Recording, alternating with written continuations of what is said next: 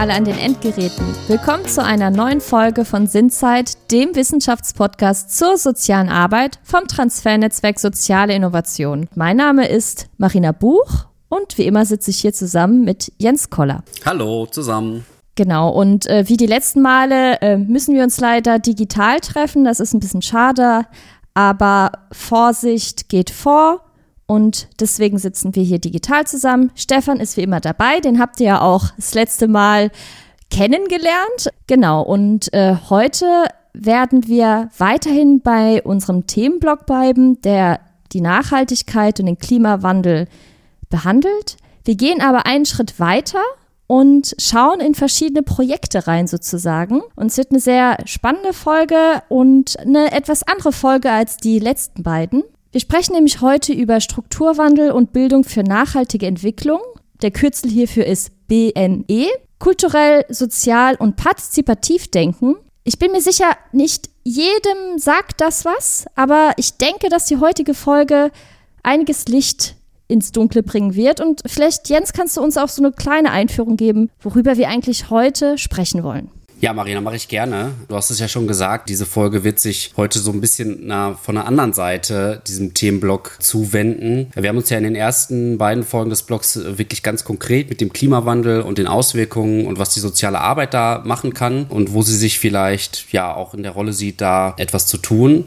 Und du hast ja schon gesagt, es geht um eben BNE, Bildung für nachhaltige Entwicklung ja, seit es Menschen gibt, ähm, haben sich unsere Praktiken, unsere Kulturen im Zuge neuer Innovationen und Möglichkeiten stetig entwickelt. Das gilt für einzelne Branchen, die beispielsweise durch die Industrialisierung weichen mussten, aber auch ja, um große Einschnitte, um Transformation der Gesellschaft, die sich mitunter Jahrzehnte hingezogen haben oder auch bis heute noch hinziehen. Da ist zum Beispiel das Ruhrgebiet ein gutes Beispiel, das sich eben ja nach und nach vom Kohlenpott zu einer Technologie- und Dienstleistungskultur entwickelt hat. Und ja, in den letzten Folgen haben wir immer wieder auch diesen Begriff der Transformation gehört, also ja, der Veränderung, des Wandels, der steckt ja auch schon im Titel unserer heutigen Folge. Diesem Begriff sind wir immer begegnet. Und ja, heute soll es eben um einen Aspekt der Transformation gehen, nämlich um diese nachhaltige Entwicklung, diese Bildung für nachhaltige Entwicklung. Ich habe mal ein Zitat mitgebracht von Albert Schweitzer, der hat mal gesagt, wir leben in einem gefährlichen Zeitalter.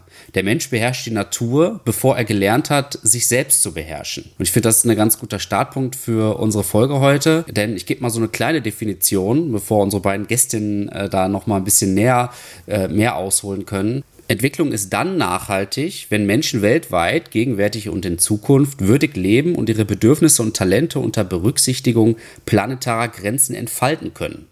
Eine solche gesellschaftliche Transformation erfordert starke Institutionen, partizipative Entscheidungen und Konfliktlösungen, Wissen, Technologien sowie neue Verhaltensmuster. Bildung für nachhaltige Entwicklung soll quasi die Menschen dazu befähigen, in Zukunft zu denken und zu handeln, wenn ich das jetzt mal so sagen kann. Aber ich glaube, unsere beiden Gästinnen können da gleich noch ein bisschen ausführlicher drauf eingehen.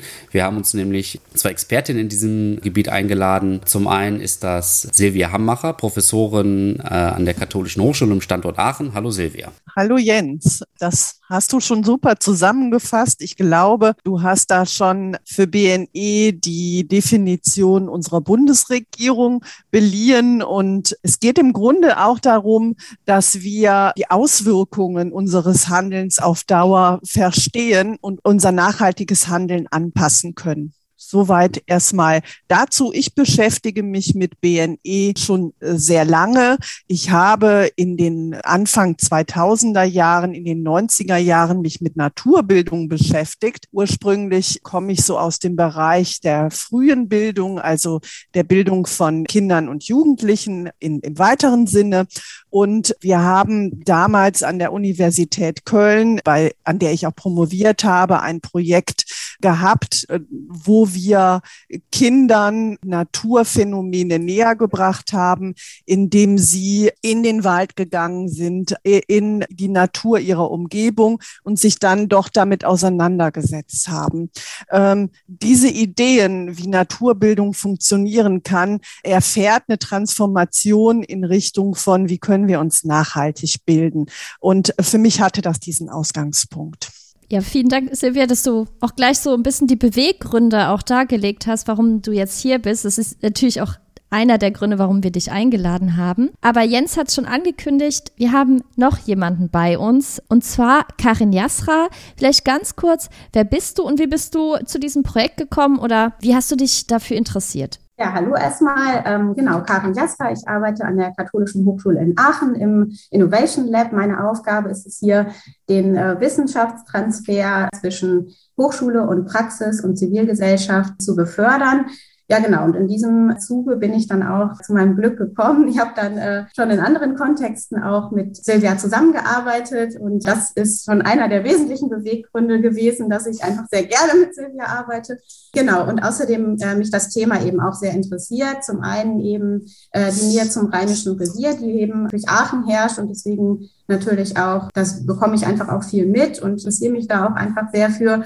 Zum anderen eben der Schwerpunkt der Bildung für nachhaltige Entwicklung, eben auch ein Thema, das mich eben auch als Mutter eines fünfjährigen Sohnes natürlich auch beschäftigt und betrifft und das natürlich auch nicht an uns vorübergeht und ich da einfach ein sehr großes Potenzial drin sehe, nochmal in Abgrenzung eben zur rein schulischen Bildung. Und deswegen, das sind so meine Beweggründe, warum ich tatsächlich auch mich da so reingeschmissen habe und dann auch das Glück hatte, dass das bei Silvia dann auch auf Gegenliebe gestoßen ist. Ja, wir sind ja in der vorherigen Folge ja ein bisschen rausgezoomt und haben die ganze Welt zum Blick genommen. Jetzt gehen wir den gegenläufigen Weg. Wir zoomen wieder rein. Wir machen die Lupe quasi. Genau und werden mal ganz konkret. Ich habe ja gerade auch das Beispiel des Ruhrgebiets gebracht. Heute wollen wir aber über einen anderen Bereich reden. Silvia, Vielleicht kannst du ja nochmal sagen, was bedeutet Strukturwandel jetzt mal so konkret, mal diesen Begriff einfach mal so äh, aufzudröseln und wo ist er in NRW zu finden oder mit welchem Gebiet beschäftigst du dich? Ja, also Strukturwandel ist ganz allgemein tiefgreifende Veränderung von Struktur der Volkswirtschaft. Also es kommt noch nicht mal so aus dem Bereich der sozialen Arbeit. Es geht also um die Folgen unterschiedlichen Wachstums einzelner Branchen. Das mal so ganz allgemein. Aber mit dem Ausstieg Ausstieg aus der Kohleverstromung, die 2018 als eingeleitete Energiewende bei uns begonnen worden ist und dem Einsatz der Kommission für Wachstum, Strukturwandel und Beschäftigung, diese sogenannte Kohlekommission, also die KWSB, hat die Bundesregierung das Ziel ausgerufen, einen gesellschaftlichen Konsens über die Gestaltung dieser energie- und klimapolitischen Wenden des Kohleausstiegs herzuleiten. Und das bedeutet, dass wir damit auch einen Strukturwandel bekommen, denn wir müssen aus dieser Kohleverstromung aussteigen und andere Perspektiven ausloten. Und das bedeutet, dass wir Strukturwandel in einer längerfristigen und weitgehenden Grundtendenz haben. Also wenn man so allgemeine Kriterien von Strukturwandel aus der Volkswirtschaft betrachtet, dann ist genau das ein Kriterium. Es muss eine Grundtendenz zur längerfristigen Veränderung geben geben. Und das haben wir hier. Wir steigen nicht nur fünf Jahre aus und gehen wieder zurück, sondern wir müssen uns neue Perspektiven überlegen. Es geht zudem auch um regionalen Strukturwandel. Also es sind Regionen, die eine gesamtwirtschaftliche Bedeutung verlieren beziehungsweise auch verändern. Und es geht um Produktionskapazitäten eines Sektors, die da verändert werden müssen. Wir haben in Deutschland vier Reviere, sage ich jetzt mal, die aus der Kohleverstromung aussteigen müssen. Das ist das Helmstädter Revier, das ist das Lausitzer Revier, das Rheinische Revier, wo wir hier sitzen, und das Mitteldeutsche Revier. Das Rheinische Revier, damit ist gemeint die Niederrheinische Bucht im Städtedreieck Aachen, München, Gladbach, Bonn. Und jede Region hat unterschiedliche strukturelle Probleme. Jetzt mal so ein paar Zahlen, worum es im Rheinischen Revier geht. Die Karin hat eben schon mal angedeutet, wir sitzen hier in Aachen. Mit der Kato sitzen wir auch noch in Köln. Das heißt, wir sitzen mittendrin in diesem Strukturwandelgebiet. Wir haben hier verschiedene Tagebauregionen. Das ist Garzweiler, Hambach und Inden. Und jährliche Abbaumenge, die wir wir hier in diesen drei Tagebauregionen haben, sind 51,4 Millionen Tonnen 2020. Ja, das ist das größte Abbaugebiet von Braunkohle in Europa. Somit wird schon an dieser Dimension deutlich, hier muss sich eine ganze Menge verändern, also auch landschaftlich und auch wirtschaftlich, wenn wir das einstellen. Und es sind 19 Anrainerkommunen damit betroffen, die an diesem Kohleabbau beteiligt waren. Somit ist die Dimension auch im Rheinischen Revier so, dass wir hier einen sektoralen Strukturwandel haben und wir bis 2030 oder bis 2038 Perspektiven entwickeln müssen, wo es hingehen soll. Genau, und wenn ich das vielleicht noch ergänzen darf, für uns ist natürlich besonders interessant, welche Auswirkungen das eben für die Menschen dort vor Ort hat. Das ist so unser Fokus, den wir einnehmen wollen, weil natürlich auch deutlich wird, wenn, ja, wenn man aus der Kohle aussteigt, wenn Arbeitsplätze verloren gehen, wenn Dörfer umgesiedelt werden müssen, wenn Perspektiven für junge Menschen einfach wegfallen und fehlen, dass dann natürlich ein großer Bedarf herrscht, da hinzuschauen und da eben den Strukturwandel dann auch eben sozial zu gestalten. Und das ist so unser Fokus. Und vor allen Dingen eben auch aus der Motivation, dass in unserer Wahrnehmung einfach noch viel zu wenig betrachtet wird. Ja, das ist nämlich auch direkt die Frage oder der Gedanke, der mir gekommen ist, das wird ja jetzt dargestellt, eben Strukturwandel in einer längerfristigen Veränderung, dass diese Komponente wichtig ist und eben diesbezüglich neue, ganzheitliche Perspektiven überlegt werden müssen. Du hast jetzt nochmal hier ganz klar die soziale Komponente betont, die Menschen, die dahinter stecken. Tendenziell habe ich immer das Gefühl, dass man mit Strukturwandel eher an technische Lösungen denkt oder auch an technischen Innovationen denkt. Wie können jetzt hier ganz konkret soziale Komponenten mehr in den Fokus gerückt werden und welche Veränderungen vielleicht auch ganz konkret innerhalb des Strukturwandels sind denn für die Menschen bedeutend? Also vielleicht hier auch mit ein paar Beispielen, das wäre auch schön. Ich hole vielleicht hier gerade noch mal aus. Also es sind auf der Basis von Zukunftsfeldern eine Wirtschaftsförderungsstrategie entwickelt worden. Das hat zunächst einmal die Intention, dass es nicht um sozialen Wandel geht, sondern um eine wirtschaftliche Veränderung und um Arbeitsplatzkapazitätsveränderung. Es gibt eine sogenannte Clusterstrategie, also es gibt Zukunftsfelder, wo man überlegt hat, in diesen vier Feldern muss sich in den Strukturwandelgebieten was verändern. Das ist der Bereich Energie und Industrie. Es ist aber auch der Bereich Raum und Infrastruktur und es ist der Bereich Agrarbusiness und das Zukunftsfeld Innovation und Bildung. Hierzu gehört die Entwicklung von, ich sag mal, Hubs, regionalen Gründerzentren, Aus- und Weiterbildung, Forschung und Wissenschaft. Diese Eckpunkte finden wir im Wirtschafts- und Strukturprogramm, also das WSP 1.1. Das ist jetzt als über überarbeitete Version seit letztem Jahr gibt. Da kann man sich natürlich jetzt fragen, wo knüpfen wir an, wenn wir von sozialen Veränderungen reden? Denn wir wissen ja, dass soziale Veränderungen immer auch mit gesellschaftlichen und wirtschaftlichen Veränderungen einhergehen. Sie sind im Grunde immer eher nachgeordnet. Das heißt, wir verändern erstmal unsere Wirtschaft. So ist es soziologisch zum Beispiel als Theorie immer schon dargestellt worden, dass sich erst eine Wirtschaftsregion verändert und wir uns sozial dann anpassen und das Soziale sich dem auch unterordnet und letztendlich die Problematiken an die Oberfläche spült, die wirtschaftlich durch die Veränderungen ausgelöst worden sind, sage ich jetzt mal. Darf ich da kurz eine Nachfrage stellen? Also wie siehst du das? Ist das sinnvoll, das so anzugehen? Weil wenn ich mir jetzt beispielsweise Bewegungen wie Fridays for Future anschaue, die ja ganz klar eine soziale Bewegung sind, die eine wirtschaftliche Veränderung fordern, also ja den Weg umgekehrt gehen würde. Wie ist da deine persönliche Einschätzung? Ist das eine, vielleicht eine Theorie von vorgestern, nenne ich es jetzt mal? Ich mache jetzt die Anführungsstriche. Ich finde sie überhaupt nicht von vorgestern, weil ich da genau diese Phänomene so erlebe. Deswegen sage ich das immer, dass das so gemacht wird, weil Fridays for Future macht ja letztendlich deutlich, hallo, hier ist was nicht in Ordnung. Und das ist ja nur nicht in Ordnung, weil wir unsere Lebensgrundlagen aushöhlen und wir was verändern müssen. Das heißt, heißt, wir haben schon vorweg Ausbeutung betrieben, sage ich mal, mit unseren ähm, Ressourcen.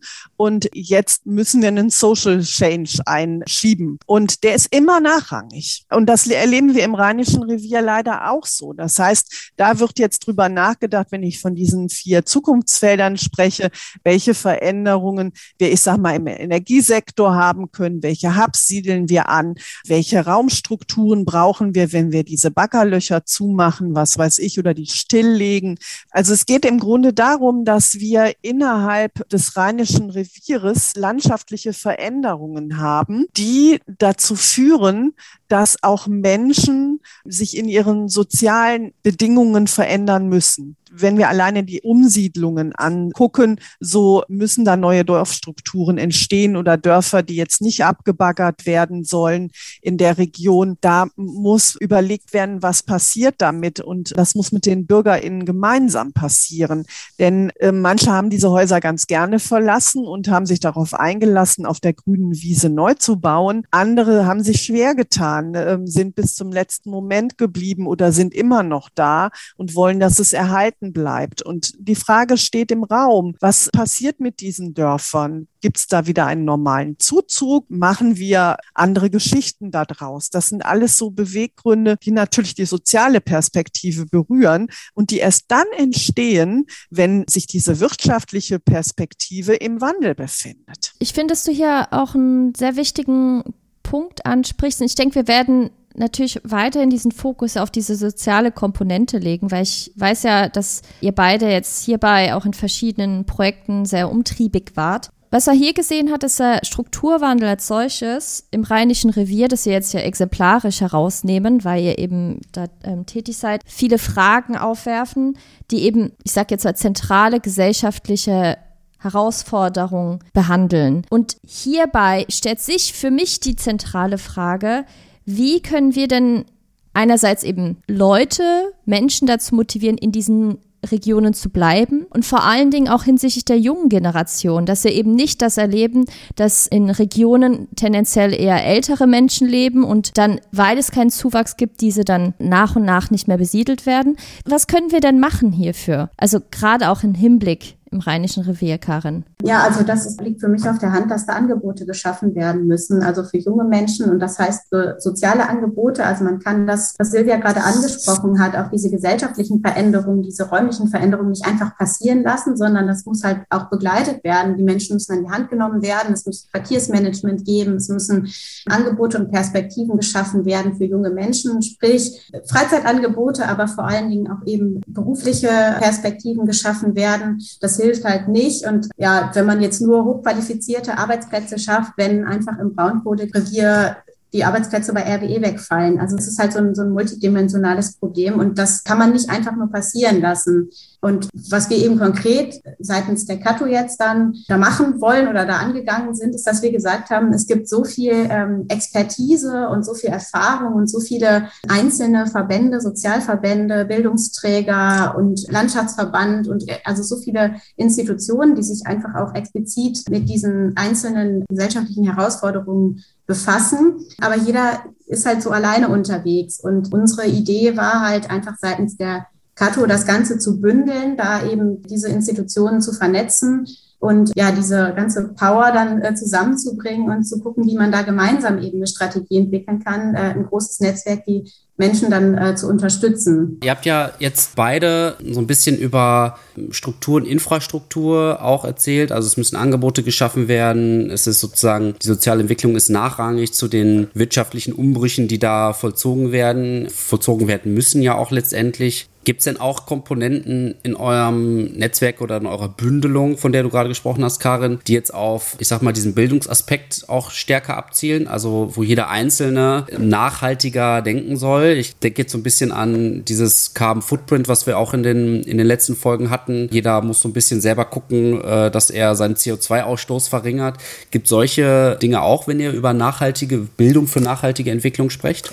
Ja, die gibt's natürlich. Also ich bin Ursozialarbeiterin und bin davon überzeugt, dass Netzwerkarbeit uns hier hilft. Die hat in der sozialen Arbeit als Methode immer schon, ich glaube, ist eine gute Idee gewesen und immer auch schon eine wirkungsvolle Idee. Die hilft uns hier auch. Also wenn wir davon ausgehen, dass wir vor ein, ich sag mal, vor drei Jahren begonnen haben, im Rheinischen Revier zu überlegen, was kann sozialer Wandel hier sein oder wie müssen wir vor vorgehen, hat zum Beispiel eine Netzwerkgründung gegeben. Das ist von der Zukunftsagentur ausgegangen, von der ZDR. Das ist ein BNE-Netzwerk. Und hier haben sich Akteurinnen aus der Region gefunden, die sich mit dem Thema BNE beschäftigen. So ganz schnell war klar, es gibt auch Akteure, die ich sag mal aus dem außerschulischen Bildungsbereich kommen. Das heißt aus der Jugendbildung, aus der Familienbildung, aber auch von NGOs, um sich mit nachhaltiger Bildung auch außerhalb, ich sag mal, von Ausbildung, von Weiterbildung und Schule zu beschäftigen. Und wir haben ein Netzwerk gegründet, das jetzt seit zwei Jahren zusammenarbeitet und haben von da aus versucht, die Themen zu steuern, die uns im Rheinischen Revier wichtig sind. Und ich glaube, nur so kann es gehen. Das heißt, es muss Netzwerkbildungen geben, die ihre Themen nach vorne bringen. Und hier haben wir jetzt Projekte entwickelt aus den einzelnen Institutionen heraus raus, was so ihre Spezialität ist. Also wir beispielsweise haben ja eben schon gesagt, ich bin zuständig für den Bereich frühe Bildung. Das ist so der Bereich, mein Steckenpferd, den ich abdecke. Und wir haben immer gesagt, wir möchten eine Werkstatt ähm, Technik und Natur für Kinder im Rheinischen Revier haben. Wir haben natürlich total viele Naturprojekte. Es gibt in dem Bereich ganz viele Waldkitas beispielsweise. Aber äh, es geht ja um was anderes. Es geht darum zu gucken, wie kann nachhaltige Bildung für Kinder auf Dauer funktionieren. Und das ist natürlich die Passion von der Hochschule, darauf zu achten, was müssen wir eigentlich an Grundkategorien entwickeln, damit nachhaltige Bildung passieren kann. Und das können wir aber nur, wenn wir nachhaltige Bildung auch praktizieren und unter Umständen auch im Rheinischen Revier mit Kindern durchführen, um daraus Leitlinien entwickeln zu können. Das ist zum Beispiel ein Projekt, was Karin und ich angehen. Wir erkennen, dass Jugendliche, das sagte die Karin eben, nicht so mitgenommen sind. Die sind in den Ausbildungen mitgenommen, die sind in den Schulen mitgenommen. Aber es geht auch darum zu gucken, wie stellen die sich überhaupt Transformation vor? Wie wollen die in Zukunft arbeiten? Ja, wie wollen die leben? Also spezifisch, welche Arbeitskulturen wollen sie entwickeln? Entwickeln. Und das ist ein Thema, das das Nell-Bräuning-Haus angehen wird, mit denen wir zusammenarbeiten in dem BNE-Netzwerk. Das heißt, sie wollen über Workshops, über Dialogveranstaltungen mit Jugendlichen gucken, wie wollt ihr zukünftig im Rheinischen Revier arbeiten und wie wollt ihr leben und was müssen wir politisch zusammen auf die Beine stellen, damit wir das nach vorne bringen können. Also es sind so zwei Ideen, die aus diesem Netzwerk entstanden sind. Gibt es denn da eine Tendenz? Also wisst ihr, wie der Vibe ist gerade der Jugendlichen, worauf die Bock haben? Ich weiß es leider nicht, da das die Spezifität des Nell-Bräuning-Hauses ist, wenn ich, glaube ich, meinen Kollegen hier, den Herrn Körber, sitzen hätte, der wüsste es, ja. Also wir haben Jetzt auch vielleicht auch nochmal anhand dieser konkreten Beispiele, die du genannt hast, Silvia, auch nochmal gesehen, was eigentlich hinter diesen Worten steckt, die wir auch in dieser Folge prominent platziert haben, kulturell, sozial und partizipativ. Das ist ja auch etwas, was ihr eben im BNE auch aktiv mit befördern wollt. Und damit auch im Hinblick der Nachhaltigkeit von früh heraus, das heißt vom Kindesalter quasi diese Komponenten auch und dieser Zugang zur Natur auch mitgelebt werden. Ich weiß jetzt auch, wir haben viel über Netzwerkarbeit gesprochen. Ich glaube, das ist eines der zentralen Pfeiler auch in eurer Tätigkeit. Und hier spielt die Komponente des Transfers eine sehr wichtige Rolle. Und dass im Zuge dessen auch ein Positionspapier erstellt wurde. Daher, äh, Karin, ich glaube, dass es interessant für unsere HörerInnen wäre, was eigentlich in diesem Positionspapier für euch wichtig ist oder warum ihr euch entschieden habt, ein solches Positionspapier überhaupt zu erstellen. Vielleicht hole ich da dann noch mal ein bisschen weiter aus, weil es ist im Prinzip ein anderes Netzwerk, von dem wir jetzt sprechen, das dieses Positionspapier entwickelt hat. Wir haben zum einen dieses BNE-Netzwerk, das sich eben ganz explizit mit diesem Thema Bildung für nachhaltige Entwicklung beschäftigt, das äh, Silvia gerade aufgerollt hat. Wir haben aber eben auch noch das von mir zuvor angesprochene Netzwerk, das sich eben zusammensetzt aus Bildungsträgern, Sozialverbänden, die halt in der Region tätig sind, Landschaftsverband und eben auch der Hochschule, also der Kato. Und wir haben uns in einem Netzwerk zusammengeschlossen, um im Prinzip so die Expertisen und die, die Erfahrungen eben in den verschiedenen Handlungsfeldern zu bündeln und eben dieses große Thema des sozialen Strukturwandels eben gemeinsam anzugehen. Und in diesem Zuge hat sich das Netzwerk, das mittlerweile jetzt seit ja, einem guten Jahr zusammensitzt und berät, mittlerweile den Namen Mehrwert Sozial trägt, dazu entschlossen, eben zum einen dieses Positionspapier zu verfassen, das das Ziel verfolgt, eben auf wirtschaftlicher und auf politischer Ebene Einfluss zu nehmen. Zum anderen aber eben auch eine Kampagne startet mit dem gleichen Titel Mehrwert Sozial. Davon werden Sie alle noch hören. Das eben jetzt auch Ende Januar an den Start gehen soll. Und die Idee dahinter ist einfach, dass wir sagen, so jeder einzelne Verband hat eben nicht die Ressourcen, sowohl personell als auch finanziell, aber eben auch die Möglichkeiten, Einfluss zu nehmen in der Dimension, dass es eben auf einer politischen Ebene oder auf einer wirtschaftlichen Ebene Veränderungen gibt. Also sprich in, in Einflussnahme auf Fördermittelvergabe, auf Raumvergabe im, im Rheinischen Revier, auf Entscheidungen, die sich auf Umweltgerechtigkeit beziehen und so weiter, dass soziale Projekte gefördert werden und eben nicht nur, wie es jetzt deutlich zu spüren ist, eben nur technische Projekte gefördert werden. Und das ist so die Grundidee dahinter. Und die Grundkritik, die dahinter steht und die Grundmotivation aller Beteiligten ist eben genau das, was ich gerade angesprochen habe, dass eben beobachtet wird, dass viele technische Projekte gefördert werden, dass es immer um Arbeitsplatzbeschaffung geht, aber eben Arbeitsplatzbeschaffung in einem sehr hochqualifizierten äh, oder in einem sehr technischen Bereich und dass eben der soziale Gedanke total auf der Strecke bleibt. Und das ist natürlich so von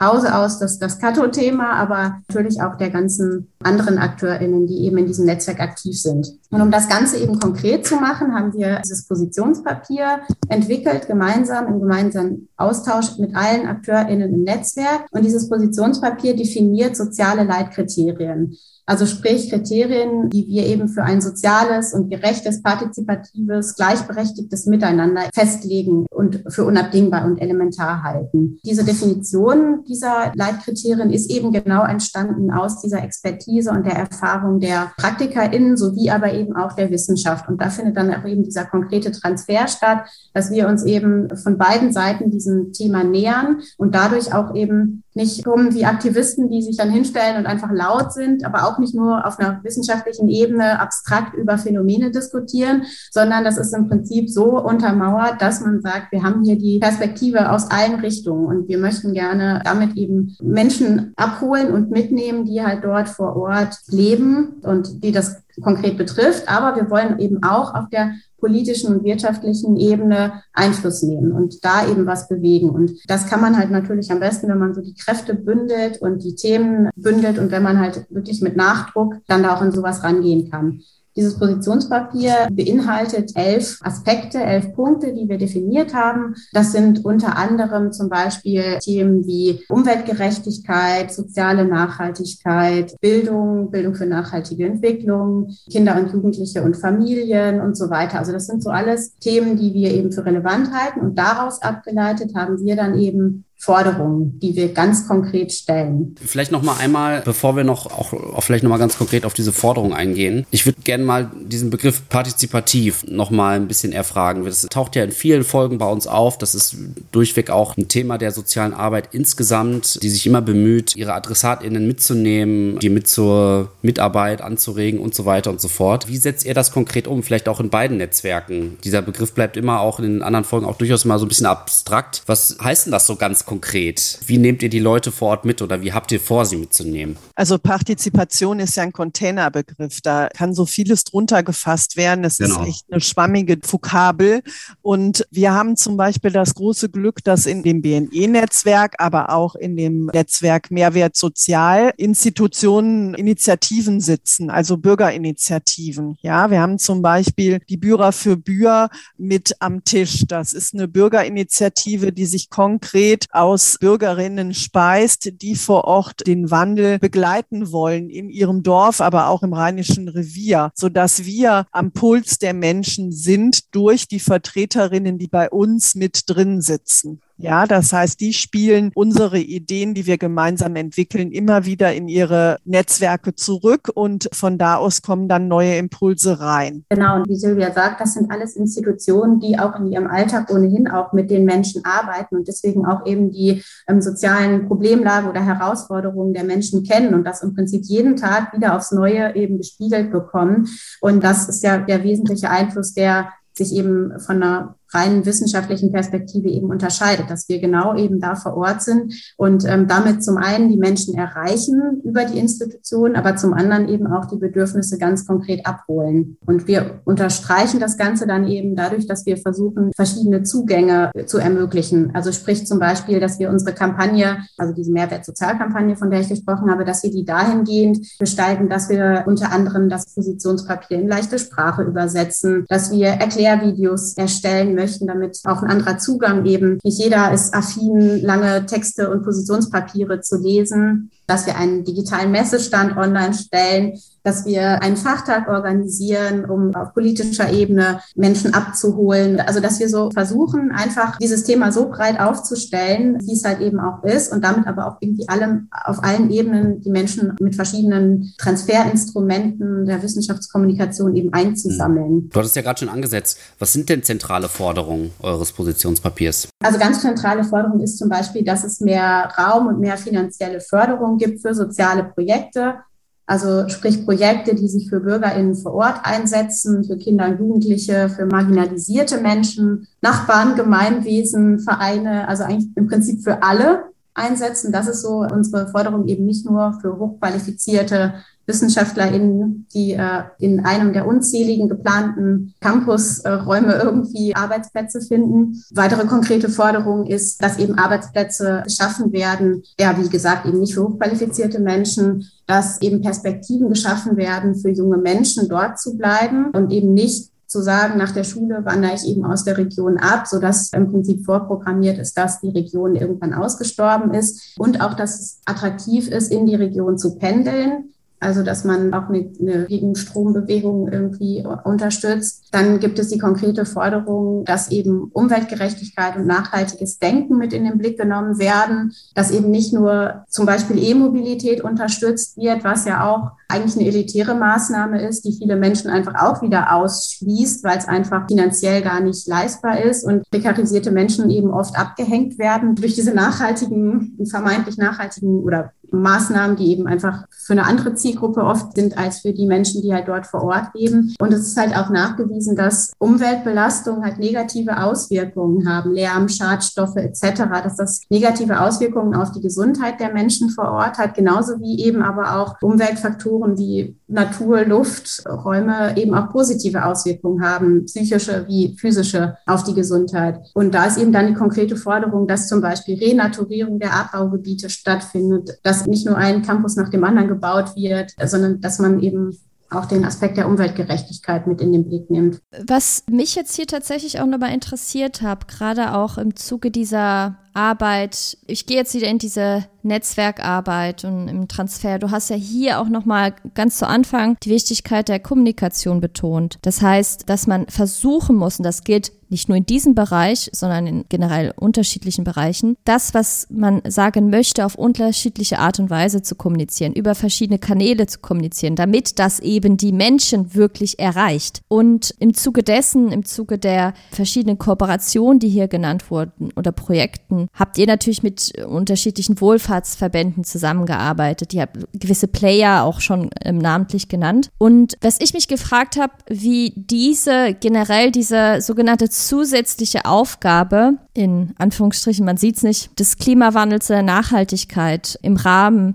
des Strukturwandels empfunden haben. Weil wir haben das in der allerersten Folge gehört, dass oft ja nicht eine gewisse Müdigkeit ist, aber dass man so sagt, wir haben eigentlich schon genug andere Sachen zu tun. Wie sollen wir das denn noch on the top machen? Noch eine Ebene und vor allen Dingen so eine ganzheitliche Ebene, die so viel Zeit auch in Anspruch nehmen kann. Wie waren da die Reaktionen bei euch? Ja, da haben wir äh, natürlich den deutlichen Vorteil, dass wir da diesen Service-Gedanken unseres Projektes so ein bisschen in den Vordergrund stellen können. Also sprich, wir können einfach seitens der Hochschule den Beitrag leisten, den die Praxis halt nicht leisten kann. Also sprich, wir haben die Expertise, was äh, Anträge angeht, was das Verschriftlichen von Projektideen angeht, Skizzen und so weiter. Da haben wir sowohl die Expertise als auch die personellen Ressourcen dazu unterstützen. Was wir aber eben nicht haben, sind die konkreten Ideen und Praxiserfahrungen, um diese Anträge Anträge oder diese Förderungen halt wirklich mit Leben zu füllen. Also sprich, wir haben die Erfahrung gemacht, dass es zum Beispiel Wohlfahrtsverbände gibt, die sagen, wir haben jetzt hier seit ein bis zwei Jahren irgendwie Projektskizzen oder so Ideen in der Schublade liegen, aber haben eben genau diese Ressourcen nicht, die du gerade angesprochen hast. Also noch on the top quasi einen Antrag zu verschriftlichen oder uns da irgendwie reinzuschmeißen. Und da kommen wir einfach sehr gut zusammen, dass wir sagen, okay, wir haben diese Idee nicht, die ihr habt, aber wir können eben genau den Gegenpart liefern. Und da ist es jetzt auch schon in einem Fall ganz konkret auch zu einem Projektantrag gekommen, wo wir eben eine Idee haben aus einem Wohlfahrtsverband,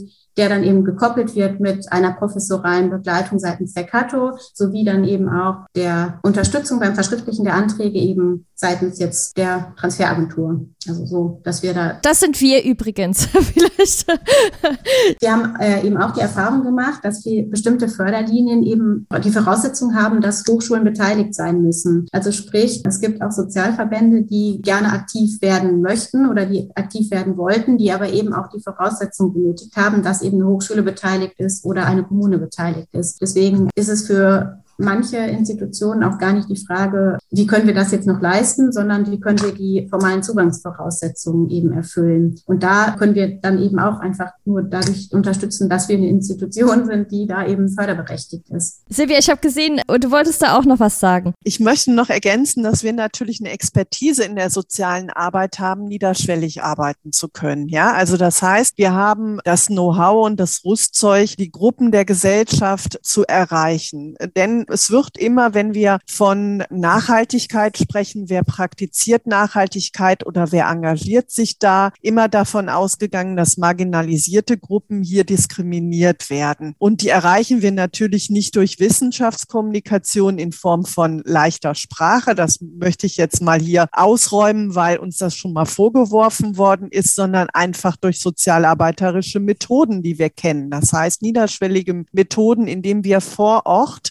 mit diesen einzelnen Gruppen in der Ansprache und ihrer Art der Kommunikation und des Umgangs mit den Thematiken arbeiten. Dafür sind wir prädestiniert. Und das ist das, was wir letztendlich auch über unsere Institutionen, also über die Verbände erreichen. Denn die sind letztendlich an diesen Gruppen auch dran. Das heißt, die kennen die Problematiken, die die haben. Also im, ich sag mal, Wohnsilo, erhöhte Energiekosten. Das ist ja ein Dauerbrenner wenn Sie meine Einzelfallhilfe als Zuhörerinnen gearbeitet haben, als Sozialarbeiterin, wissen Sie, dass Sie jedes Jahr genau um diese Zeit sich mit den Abrechnungen beschäftigen Ihrer Klientinnen, ja. Und dass wir hohe fressende Energiekosten haben, die nicht unbedingt nur zu Lasten dieser Menschen gehen können. Aber da geht's ja dann auch nochmal um Aufklärung und um spezifische Bedarfe. Da geht's nicht nur um, wie vermeide ich viel Strom, sondern wie kann ich zum Beispiel eine energetische Sanierung mit angehen und verstehen,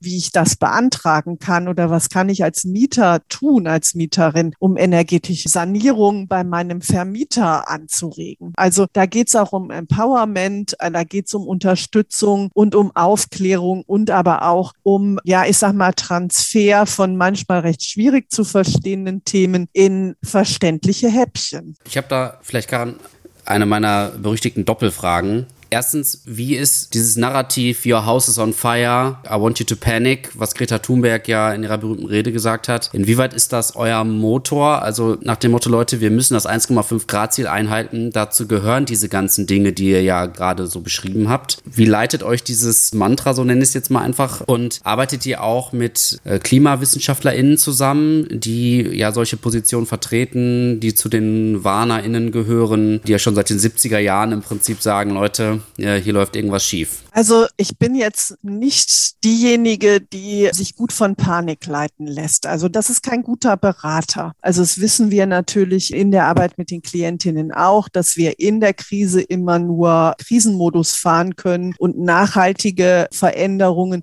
sich dem anschließen. Deswegen ist es gut, hier nicht das als Dauerkrise zu verstehen, sondern Eckpfeiler gemeinsam zu setzen, die sich bis 2030 oder 2038 auch umsetzen lassen. Wir arbeiten, ich habe das eben angedeutet, auch äh, mit NGOs zusammen, zum Beispiel mit Germanwatch, die sich in Deutschland weit außerschulisch mit dem Thema Bildung für nachhaltige Entwicklung beschäftigen und die globale Perspektive von Nachhaltigkeit einnehmen. Das heißt, hier haben wir eine Experteninstitution an unserer Seite, die auch immer wieder eine Einordnung auf globale Entwicklung macht. Das mal als Beispiel dafür. Mit Blick auf die Zeit, gibt es irgendwie noch so Themen oder Aspekte, die ihr gerne jetzt noch unseren HörerInnen näher bringen wollt und wie ihr jetzt vielleicht einfach auch nicht die Frage gestellt habt, dann habt ihr jetzt quasi auch das Wort am Schluss nochmal etwas zu sagen. Ja, tatsächlich gibt es noch eine Perspektive, die ich gerne reinbringen möchte, über die wir noch nicht gesprochen haben.